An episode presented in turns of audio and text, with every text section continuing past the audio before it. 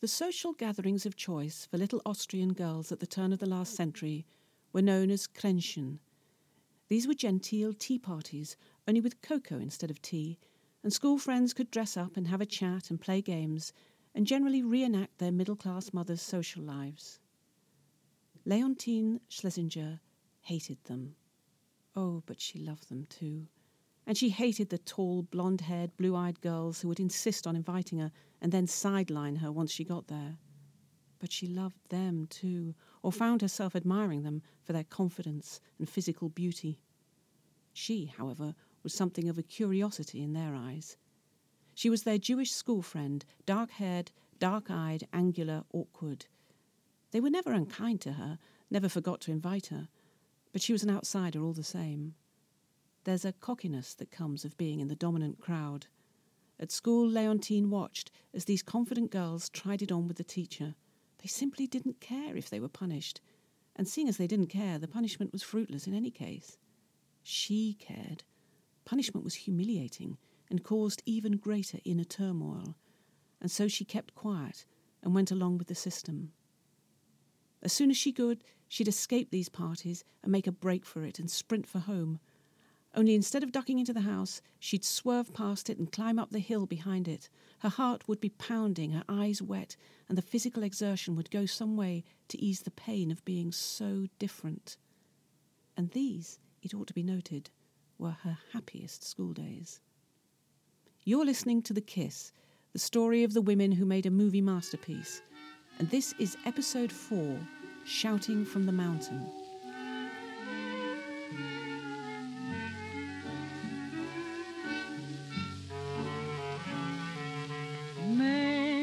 The irony is that these socially exclusive little tea parties were taking place not in Vienna, or indeed any other fashionable European city, but in the country to which Leontine's father had dragged his family precisely to get away from stifling social convention South Africa. Leontine and her self assured classmates were Central European expats, girls attending the German school in Johannesburg, all with the same cultural reference points. Here they all were, in this great big busy melting pot, a milling international mass of adventurers, chancers, and prospectors, with their dependent families adapting to life in Africa in the only way they could by recreating the old country wherever possible. Leontine's parents and three siblings came from a German speaking, secular, Western Jewish tradition. They had nothing ostensibly in common with the larger number of Yiddish speaking Jews arriving in South Africa from Poland and Russia. There was no collective identity at this point among the region's Jewish immigrants, and perhaps this is why Leontine never liked to make much of her Jewishness in later life. In fact, she would be puzzled that other German speakers like herself, other lovers of German literature, should consider her to be from an alien race. The Schlesinger mother and children had needed to be coaxed to South Africa by their father, Isidor. Though from a well to do family, Isidor couldn't bear class ridden Europe. He found the old world stolid and uninspiring, the new world exciting and full of promise. His Austrian wife, Emma, however, was not enamoured of the thought of leaving Vienna and her family. This vibrant, glamorous city, the hub of the Habsburg Empire, with its fashionable cafe culture, was everything that Emma considered home and Isidor found false and suffocating. And so he had gone abroad without them at first, in an effort to recoup the fortune he'd already lost in the Kimberley diamond mines. Doughty, spirited Emma Schlesinger stayed behind to raise the children single handed and set about finding work to feed them all. Not only did she end up providing very well for her two girls and two boys, but also gifted her younger daughter a template for fierce independence that she took with her for the rest of her life. Around this time, not so far away, but over the border in Germany, the young Christa Winsloe was learning a very different maternal lesson. The gentle Katharina Winsloe, nurturing and dutiful, was an archetype of love and acquiescence, a near beatific figure who bought wholly into the notion of service that came with her noble class. Christa adopted her mother's softness and devotion, a yearning for peace and purpose, and was rarely comfortable in the foreground. Leontine's mother, on the other hand, was a lioness. An attractive, lively woman, gregarious and a born raconteur, she had a lot to contend with and rattled through life like a storm in an effort to deal with it all. Where the aristocratic Katharina Winsloe acquiesced, the middle class Emma Schlesinger put her foot down and made her presence felt. Her marriage was a challenge to which she had no choice but to rise. When the call came from her lonely husband in 1899 to pack everything up and ship out to South Africa, she really didn't want to, but she did it anyway, determined that she'd make this risky venture work for her and the children.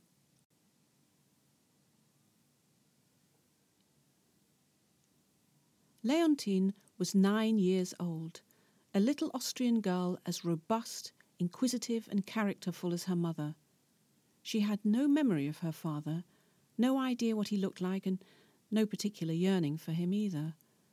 When father and daughter eventually met in Africa, there was no heartrending reunion. Emma and the children alighted from what had seemed an endless train journey through the Transvaal, and a man had rushed up to them and shouted out their names. Leontine's older sister had called this stranger Papa, and he'd embraced them all, euphoric at the sight of them. Only little Leontine remained stony faced, appalled at this man's effrontery in being so affectionate with her family. The timing of Emma and the children's arrival in South Africa was spectacularly poor. Within mere months of their settling in the frontier town of Klerksdorp, the Boer War broke out. Klerksdorp was right in the thick of it, the site of a British concentration camp for Boer women and children. The war, to someone like Isidor Schlesinger and his friends in Klerksdorp, was a sad state of affairs and a huge inconvenience, but not an issue of partisanship or ideology. In the Dutch controlled states of Transvaal and Orange Free State, which the Boer settlers believed had been given to them by God, these non Boers were considered foreigners or Uitlanders. They were denied the vote by President Paul Kruger, but the German speaking ones were later more or less left alone in Kruger's war against the British. Nonetheless, Leontine and her mother and older sister were shipped out to the relative safety of Johannesburg, where they instantly discovered an expat community which sent its daughters to the German school and hosted their seemingly innocuous little Kränzchen. Leontine was young enough to enjoy her African adventure and not feel the intense culture shock experienced by her poor mother and older sister, both of whom missed Vienna profoundly. They had exchanged a charmed life of extended family, good friends, exquisite food, and eternal music for the vast, silent blank of the South African veldt. To say it was different was nowhere near close to the mark. It was another planet. In previous episodes, I've talked about how Christa Winsloe struggled to fit into her strict Prussian circle. Leontine, just two years younger than Christa, grew up in very different circumstances, but was just as assailed by her sense of wrongness, particularly when it came to her education. Leontine was never very keen on school, to say the least, and had a very peculiar sense of having walked into the wrong place at the wrong time. As well as the isolation she felt, particularly at those cake and cocoa parties with their in jokes and flaxen plaits, there was her impatience with formal learning. She was unquestionably an autodidact, but a selective one. She was in love with literature the rest could go hang. Back up on her hilltop, she not only read the great German poets, but declaimed them too. She loved the sound of the words as they scattered in the wind, took pains to form them clearly, roundly, resonantly. She was prodigiously good at it. When the German poet Friedrich Schiller's anniversary was celebrated at school, she was chosen to recite some of the poems before a large gathering. There were some nerves at first, but the overriding feeling at the end of it was that she dearly wanted to do it again and again. The headmaster's wife took Leontine's mother aside and suggested that she send her daughter to Europe for dramatic training. Emma Schlesinger laughed. There was no way they could afford to do that. The headmaster's wife offered to pay for it, insisting that such talent should not be squandered. Leontine listened to the exchange, and her pulse quickened. Forget the dramatic training. She just longed to travel. The money was never forthcoming, the training a fantasy. She was still only young, her parents struggling financially. She would have to wait another two years before she set foot in the old country. Leontine's sister and two brothers managed to carve a contented life out for themselves in South Africa. Leontine and her mother never could. Both women would always be pulled between Europe and Africa.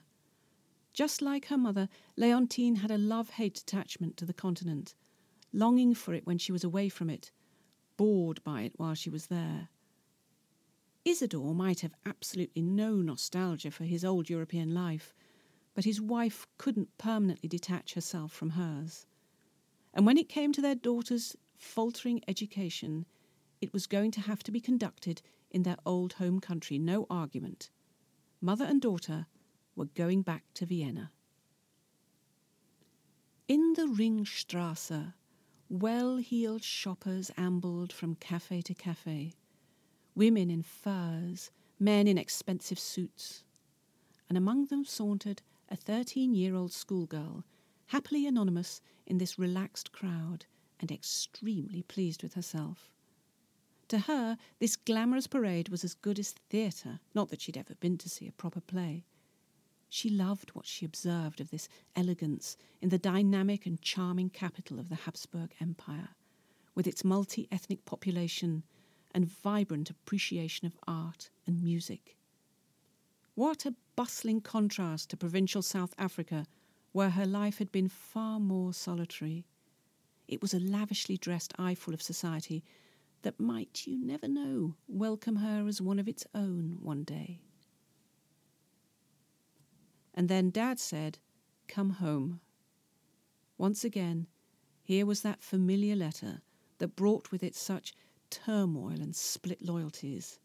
Isidore wanted them back in South Africa, couldn't understand why they didn't prefer it over Viennese society.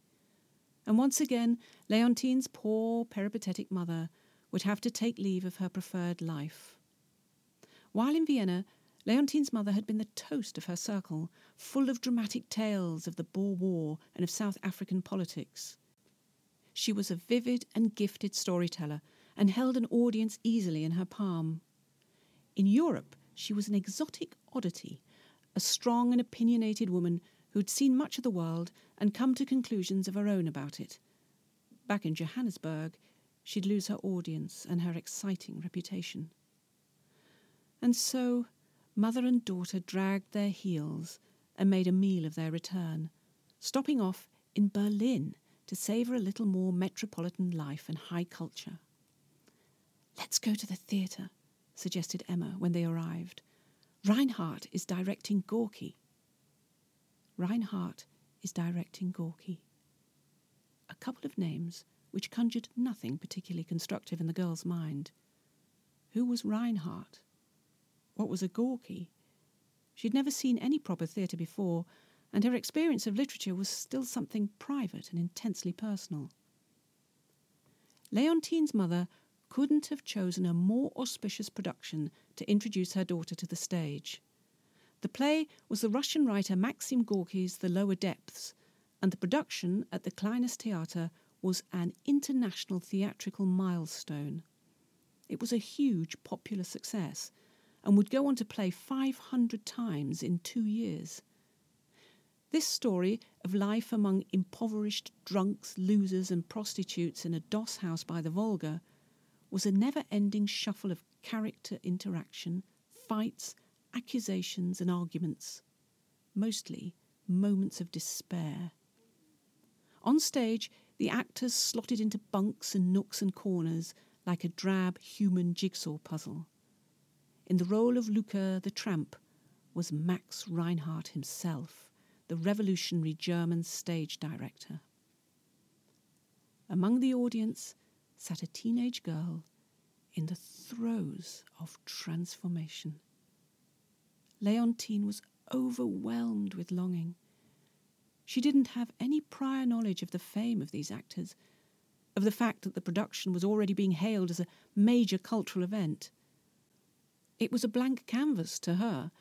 She was moved by the plight of the characters, was immersed entirely in the story. What she wanted was to stand up, too, just as these passionate people were doing, and to unburden herself as articulately as they could. She wanted to have the freedom to express herself, and in that way to relieve herself of her doubts and insecurities. She didn't wish to be the outsider looking in any longer. She didn't want to have to run up the hillside behind her house to give vent to her pent up emotions. If she needed to scream, then she wanted to do it in this beautiful manner. Suddenly, in a great body blow of enlightenment, Leontine knew exactly what she was going to do with the rest of her life. In the next episode of The Kiss, we return to Christa and find that the fortunes of this impoverished young artist are about to change quite dramatically.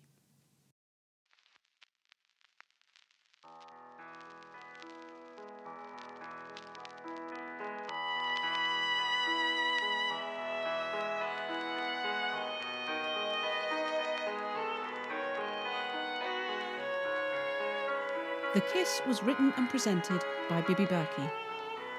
Studio production was by Francis Nutbeam Webber. It was directed by Mark Lingwood, and the original music was composed by Timothy Bond.